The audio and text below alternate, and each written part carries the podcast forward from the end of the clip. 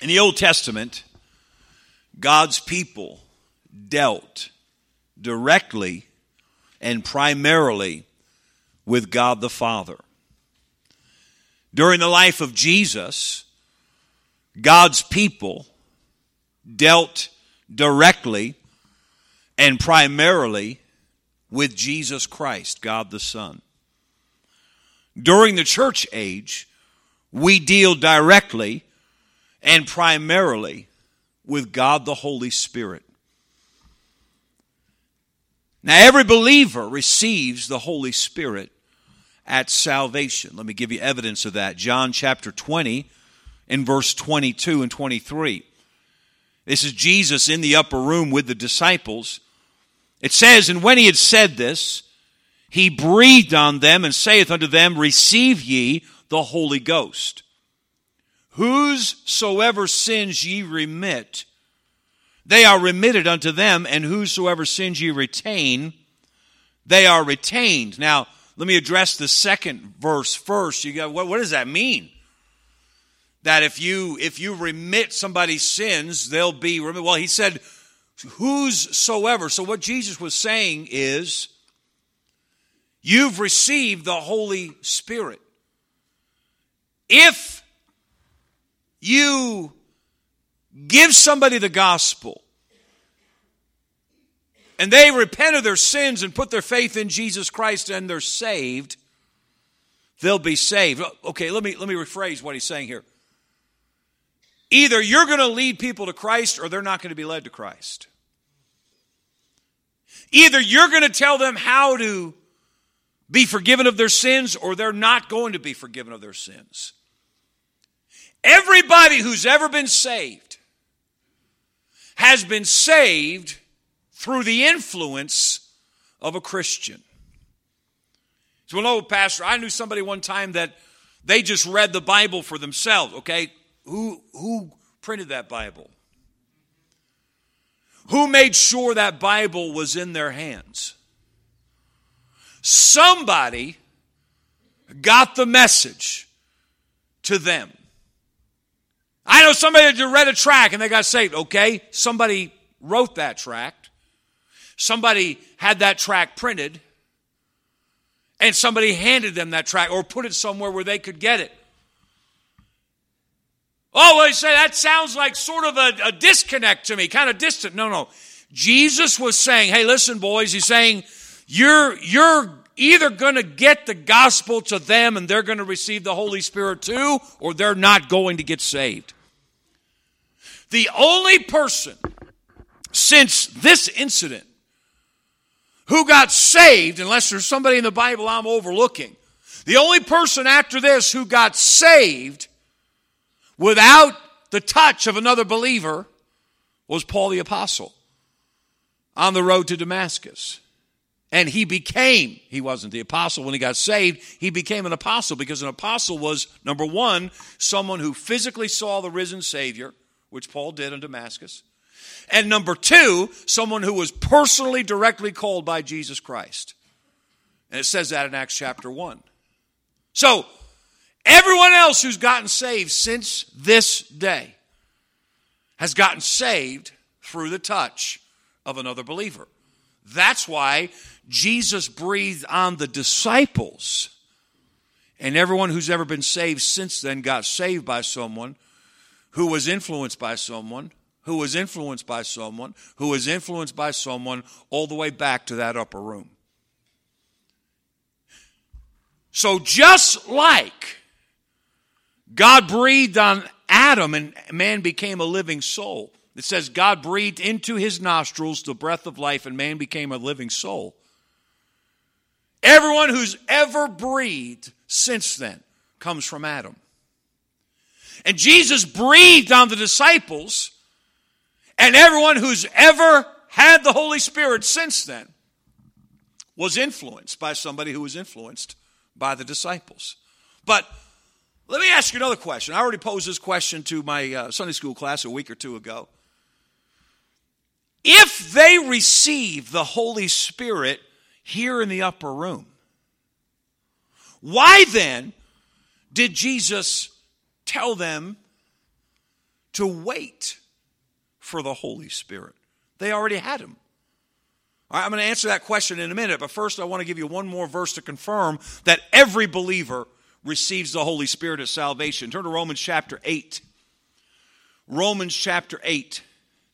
Every believer receives the Holy Spirit at salvation. Romans chapter 8. And this confirms that statement. Romans chapter 8, verse number 9.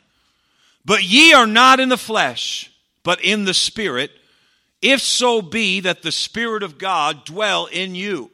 Now, if any man have not the Spirit of Christ, he is none of his. Paul said, if you don't have the Holy Spirit, you are not saved. If you don't have the Holy Spirit, you are not saved. Which means, if you're saved, you have the Holy Spirit. Now, Jesus described the normal workings of the Holy Spirit. He's your teacher, He's your encourager, He's your intercessor, and a number of other things that the Holy Spirit does in your day to day life. He convicts you of sin. And the average believer is not nearly as familiar as he or she ought to be with the work of the Holy Spirit. You need the Holy Spirit at work in your life. And by the way, he ought to be so working so powerfully in your life every day that you have no doubt that he's there. That's the daily workings of the Holy Spirit. Now, back to the question a minute ago. If Jesus said to the disciples, receive ye the Holy Spirit, and they received the Holy Spirit. And then later he said, wait until you receive the Holy Spirit. They already had him. So what did they have to wait for?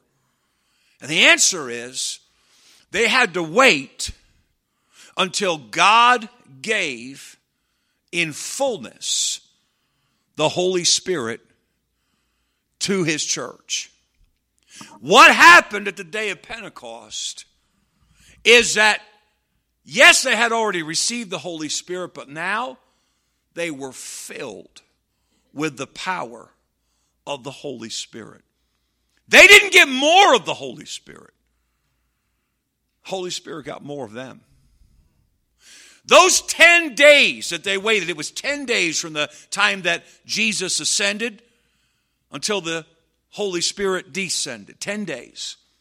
Those were 10 days of emptying out, getting all the junk out of their minds and their hearts. How do I know that? Well, I know what was not in the upper room. There were no telephones in the upper room. There was no television in the upper room. There was no radio playing. There was no news coming in. There was no out, no newspapers. All the things that constantly, and we have no idea how much we are slaves to the constant information and sound and entertainment. It's constant. It's constant. It, it's crazy. I could take out, oh, I don't have my phone up here. I could turn on the Wi Fi on my iPad right now. And I could start watching Andy Griffith right here at the pulpit. I could right now on my iPad, I could start watching a football game if I wanted to. It's right here with me all the time. I'm saying we are bombarded with the world. And those 10 days in the upper room, you say, well, they didn't have all that. They didn't have all that, but they were bombarded by the world because Satan has always made sure that we are bombarded by the world. Those were days of emptying, those were days of contemplation, meditation. I do not believe necessarily that those were loud times. I'm sure there was some group praying, but I don't think it was all group praying. I think it was quietly waiting. I heard a preacher say recently, a preacher who has the power of God, or had the, he's, he's in heaven now, but had the power of God on his ministry. He said, I believe the highest form of worship is silence. Be still and know that I'm God.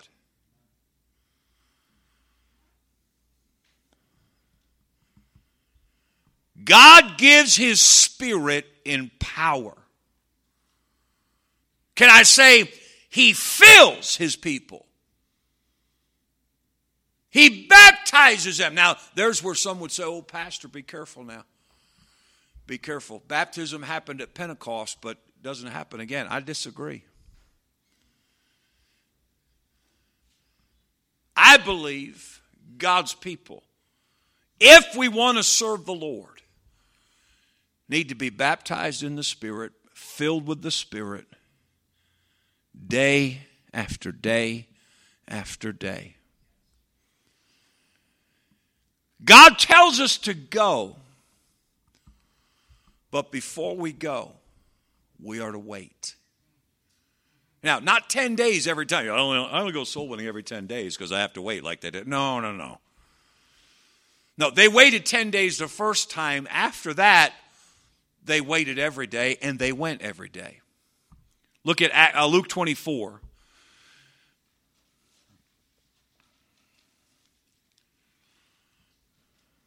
Luke 24 and verse number 49. Jesus said, And behold, I send the promise of my Father upon you. He's talking about the filling of the Holy Spirit. And if you do the timeline, you find out that the, the disciples have already received the Holy Spirit in the upper room. So there's something else coming. I send the promise of my Father upon you, but tarry ye in the city of Jerusalem. Why? Because they didn't live here. These guys lived in Galilee, different region. This is like being in New York City and we just, you know, I don't know about you, when I go to the city, great place to visit, wouldn't want to stay here. Okay? So these guys are in New York City right now. They're in Jerusalem. And they're itching to get back home. You know, the traffic and the, the noises and everything. I just, you know, hey, let's let's go back home. Let's let's get on back home. But Jesus said, tarry in the city of Jerusalem until you be endued with power from on high. Turn over to Acts chapter 1. And I know you know these verses, but I believe God's people need to see them. I believe this is what we are overlooking, we are taking for granted. We are we are believing in the fullness of the Holy Ghost as if we already had it. I believe we're running on an empty tank pretending we're running on a full tank. Acts 1 8. But ye shall receive power after that the Holy Ghost is come upon you, and ye shall be witnesses unto me both in Jerusalem and in all Judea and in Samaria unto the uttermost part of the earth. So the Holy Spirit is coming. You're going to receive the fullness of the Holy Spirit. And when you do, you'll be witnesses unto me. And he must have, the disciples must have thought, Jesus, we believe you and everything, but I just don't see us going to the uttermost part of the earth. But they did. And the only reason they did, I imagine one disciple or two might have thought, we could do this if you'd stay and help us. But you think we're, I mean, you've spent three years just inside the nation of Israel, and we didn't even get to all of Israel. And now you're telling us that you're leaving and we're going to go to the whole world? Yep. How? Because ye shall receive power after that the Holy Ghost has come upon you. Look at Acts chapter 2 and verse 1. And when the day of Pentecost was fully come, 10 days later, a feast called the Feast of Pentecost. People were in town from all over. When the day of Pentecost was fully come, they were all with one accord in one place. Where? That upper room. Same place where they had partaken of the Last Supper. And suddenly, there came a sound from heaven as of a rushing mighty wind, and it filled all the house where they were sitting. And there appeared unto them cloven tongues like as of fire, and it sat upon each of them. And they were all filled with the Holy Ghost and began to speak with other tongues as the Spirit gave them utterance. Then they that gladly received his word, I'm sorry, I'm going to jump down to verse 41. Look at verse 41. This is the beginning of the day. They were all filled with the Holy Ghost and began to speak with other tongues as the Spirit gave them utterance. That's the beginning of the day. Listen to the summary of that day. Then they that gladly received his word were baptized, and the same day there were added unto them about 3,000 souls. They waited for the promise of the Father, and by the end of the day, 3,000 people had gotten saved. But wait a minute the filling of the Holy Ghost is not a one time thing. We need to be filled every day. Look at Acts chapter 4, verse number 31. Acts 4:31 and when they had prayed the place was shaken where they were assembled together and they were all filled with the Holy Ghost and they spake the word of God with boldness. Now if if the baptism of Pentecost were a one-time thing, why did they need for this to happen again? Look at verse 33 and with great power gave the apostles witness of the resurrection of the Lord Jesus, and great grace was upon them all. Turn over to uh, Ephesians chapter 5. Ephesians chapter 5.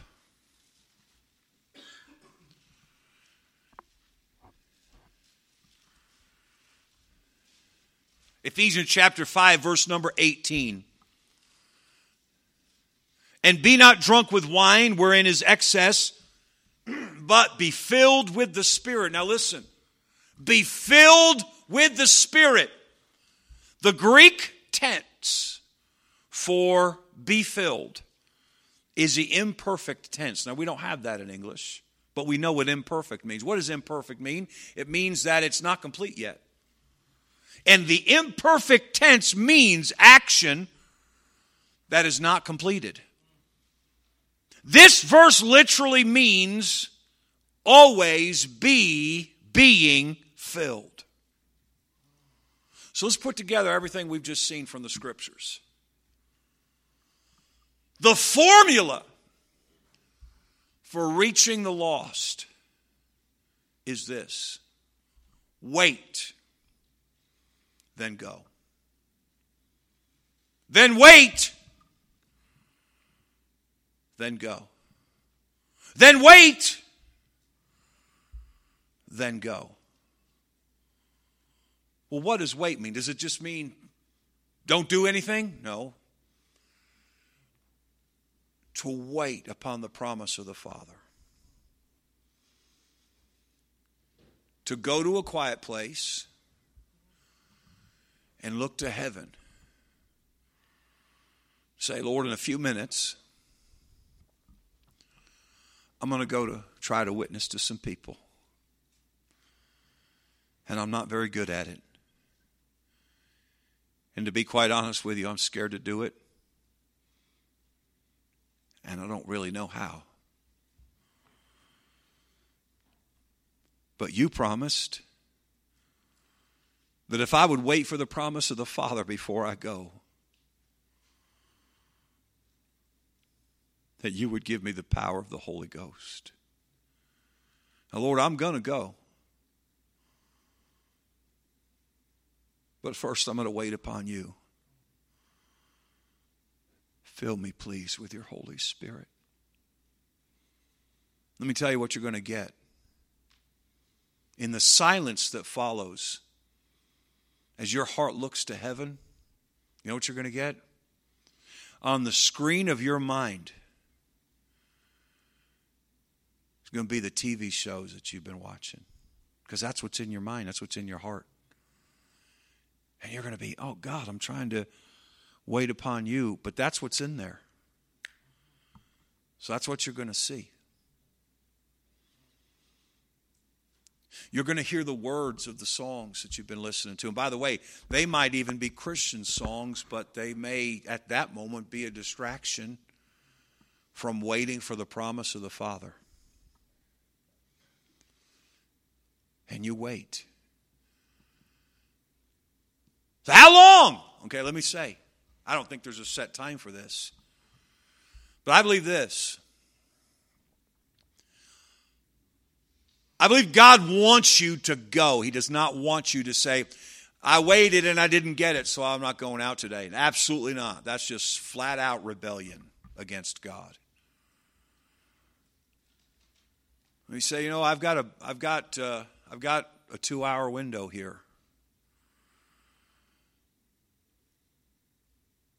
I'm going to wait upon the Lord. Lord, please fill me with your Holy Spirit. And then some silence for a little while. Maybe you've got your Bible open before you. You're on your knees. You've got your Bible open to Acts 1 8. Ye shall receive power. God, please. Then another five minutes go by where you're just before the Lord waiting. God, please fill me. Give me your power. And suddenly you realize, you know, I've been here for about a half an hour. And my opportunity to go is fleeting. So I need to get out there. Now, wait a second. There's been no experience. The fire, no fire fell. There's no cloven tongue of fire over your head. There was no great rushing mighty wind. The, the building didn't shake. Yeah, but he said, wait, then go.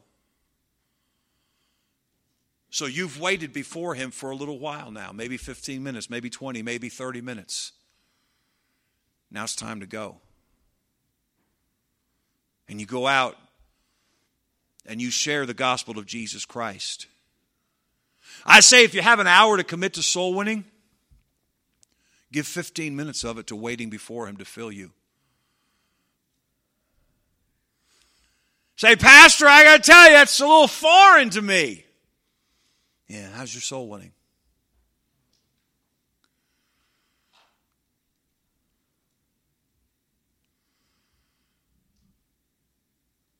Satan's not real intimidated by soul winners who are not filled with the Holy Spirit. Can I give you an illustration of this? Uh, an example of this? Three times in the Gospels, three times in the Gospels, Jesus was healing people. And three different times it says that virtue went out of him. Now, if you've read the Gospels, we all know how Jesus spent his late nights and early mornings. He spent them alone with God, seeking God. But on three different occasions, it says virtue went out of him. Do you know what the Greek word there translated virtue is? It's the word, the Greek word is dunamis. And it's the Greek word, it's the word from which we get our English word. Say it with me dynamite. It means power. When you go to Acts 1 8, ye shall receive power. After that, the Holy Ghost has come. You know what that Greek word is? Dunamis.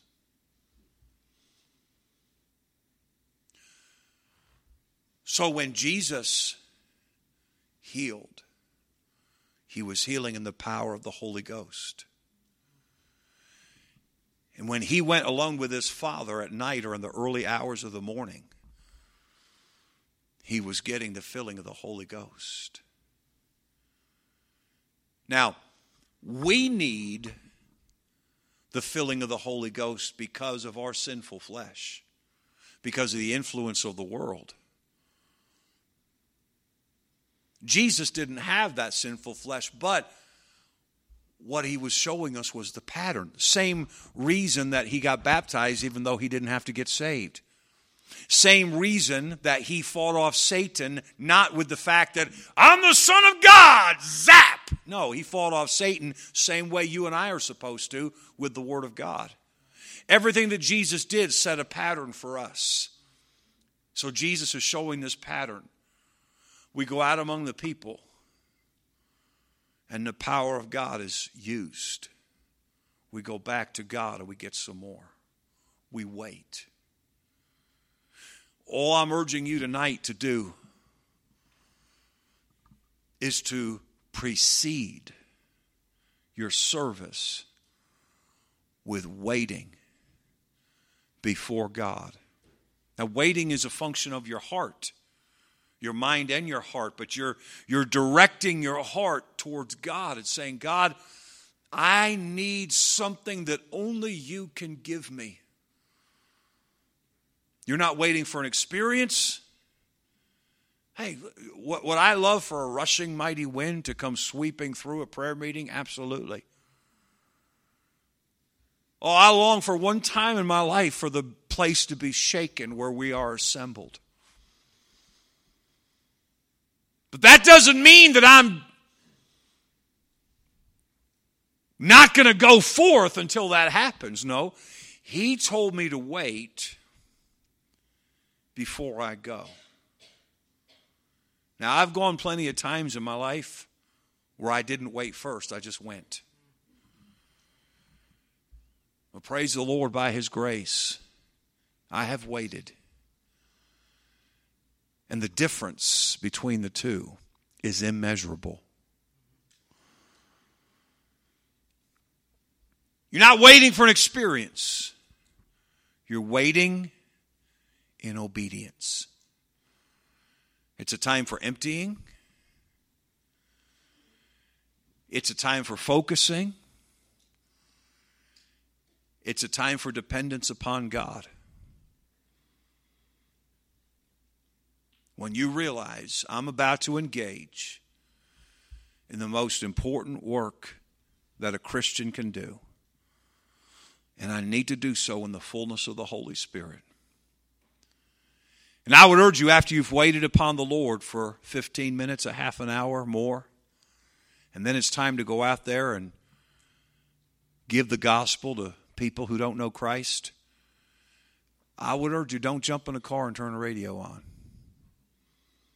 I wouldn't even, if I were you, jump in a car and listen to good music, even. Stay focused. God, fill me. God, fill me. What will the result be? Four things. Holy Spirit fullness, number one, it gives you boldness.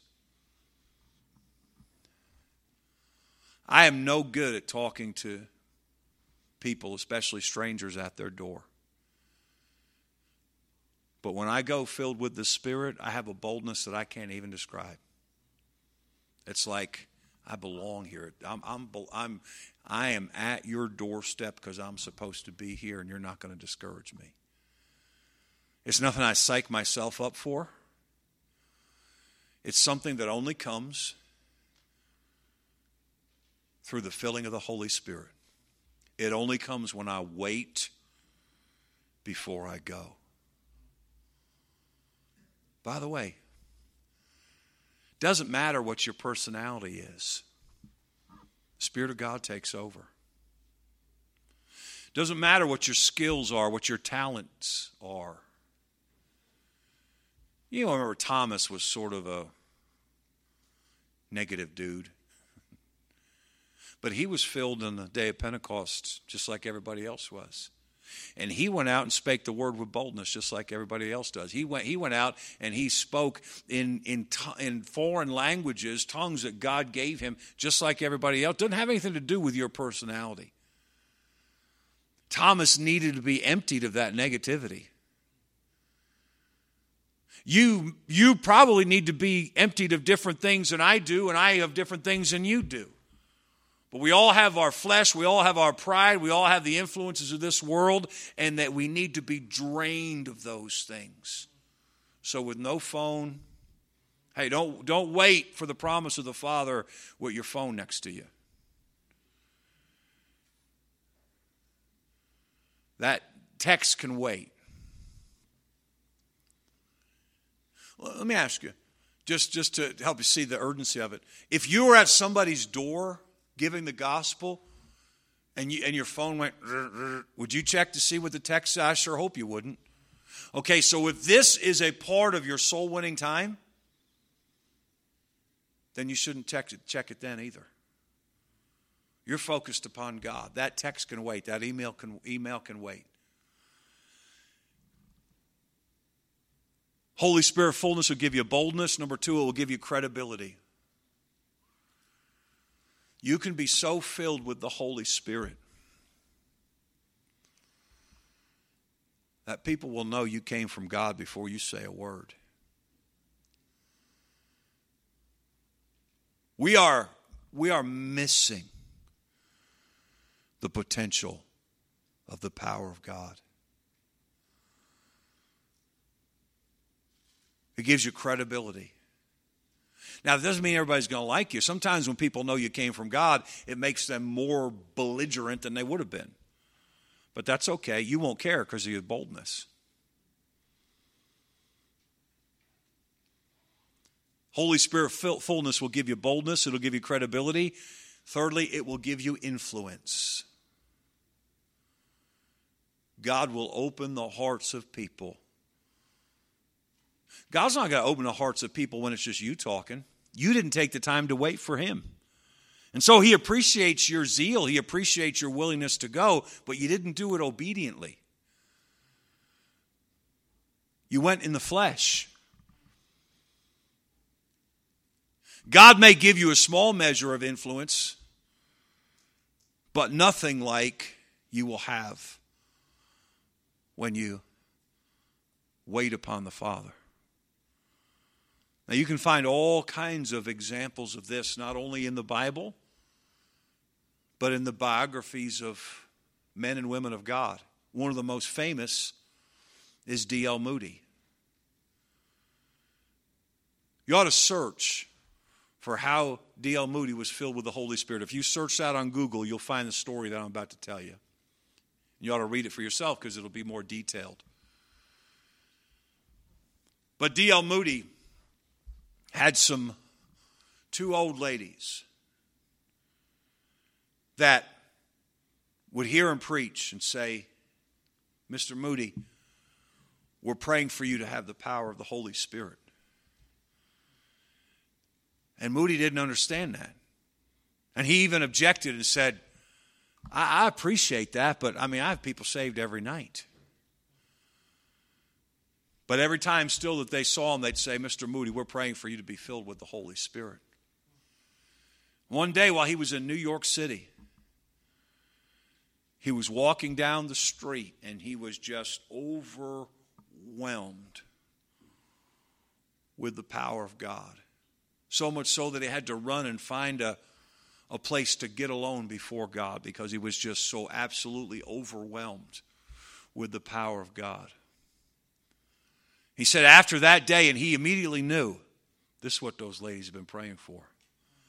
Because he said, after that day, the same meeting before where he would have had five saved, now he'd have 50 saved. The same meeting before where two or three would come to Christ, now a hundred people would come to Christ. He preached the same messages, he had the same skills that he had before. But the Holy Spirit of God gave him great influence. And the fourth thing, by the way, fruit. Holy Spirit fullness will give you boldness, credibility, influence, fruit.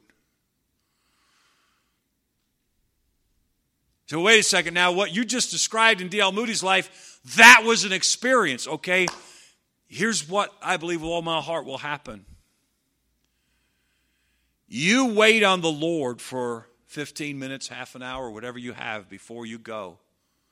Maybe you just do it early in the morning when you get up, if you have that time. But you wait upon the Lord before you go. And you go in faith, not because you said, There, I felt it, I felt it. No, you just go in faith. I waited. Now I'm going in the fullness of the Holy Spirit. You do that today. You do that tomorrow. You do that the next day. You do that for weeks. One of these days, as you wait upon the Lord before you go, there's going to be a baptism in your life. There's going to be a Pentecost in your life. Now, that's when you're waiting and going. Listen, Here, here's the big, I'm going to I'm going to be done just a second. The great failure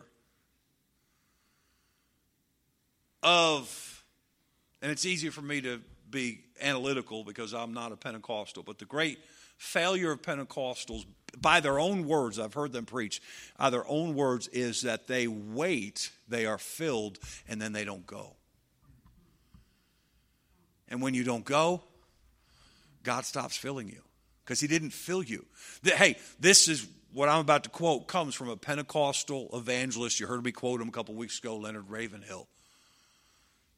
He said, You don't see the Christians in the Bible being filled with the Holy Spirit and then jumping around and dancing and shouting and rolling in the aisle. He said, I'm not against any of that, but you don't see them doing that in the Bible. You see them being filled and going. So the failure of the Pentecostal when it comes to the filling of the Holy Spirit is when, if and when they are filled, they don't go. The failure of the independent Baptists is we go without first being filled.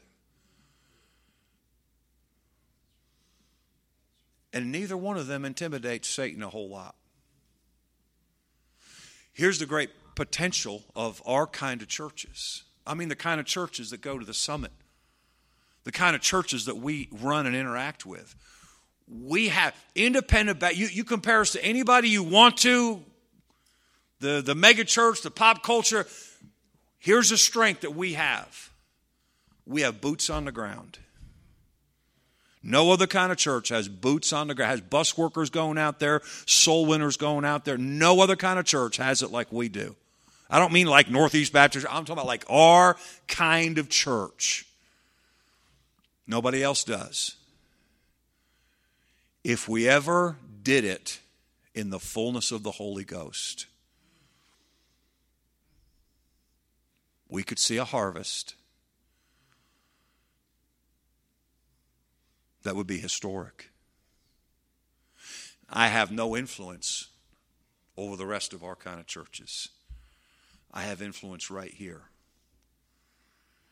And first, I'm testifying. And as I said in my prayer before I started preaching, I'm not standing here as the instructor or the expert. I'm standing here as a student, and I'm telling you as I have waited before the Lord, it has changed what I do when I go out. It has given me boldness, credibility, influence, and fruit like I've never had before. And I'm saying to you folks, I'm begging you, I'm not begging you to seek some experience. I'm certainly not telling you, hey, don't go out again until first you get this, this experience. No, I am telling you to precede your service with waiting. Wait for the promise of the Father. Oh, God, fill me. And after you've waited upon the Lord 15 minutes, 30, whatever time you have, then go. Go in faith. Lord, just said, wait, wait. And I've waited and I begged. Now I'm going. And you let God use you. And by the time you're done, that fullness will be depleted. You, the next day, wait upon the Lord, or the next time you go, wait upon the Lord again. If we get a hold of this, if we'd let it get a hold of us, it would change our church's influence for God. Well, Reverend, I'm not too sure that your doctrine was precisely correct. Okay, Mr. Stuffed Shirt Professor, I'm not too sure that your contentment with the level of power that you have is correct. I'll tell you where our doctrine is off. We're content to be powerless. I'm going to give you a homework assignment before the invitation. If your appetite is wetted, wet, whatever the word is, I want you to go to, if you have an iPhone or iPad, the podcast, the podcast icon. And I want you to search Hyles Anderson College. in the Hyles Anderson College Chapel podcast. You hit the button feed if you're not subscribed to it. And I want you to find this podcast. How much of God do you want? From October 6th. How much of God do you want from October 6th? And listen to a man who was a pastor and a missionary, a man named, I'm, I'm going to butcher his name, but I, I say Shemish. I, don't, I think that's not the right pronunciation. Wayne Shemish from Australia. And listen to him preach for about 30 minutes and see if your heart doesn't burn for the power of God. If you think my doctrine on the baptism and fullness is not exactly right, pray for Pastor to get his doctrine right. But more so, pray for me to have the power of God. And pray for you to have the power of God. Let's stand together tonight.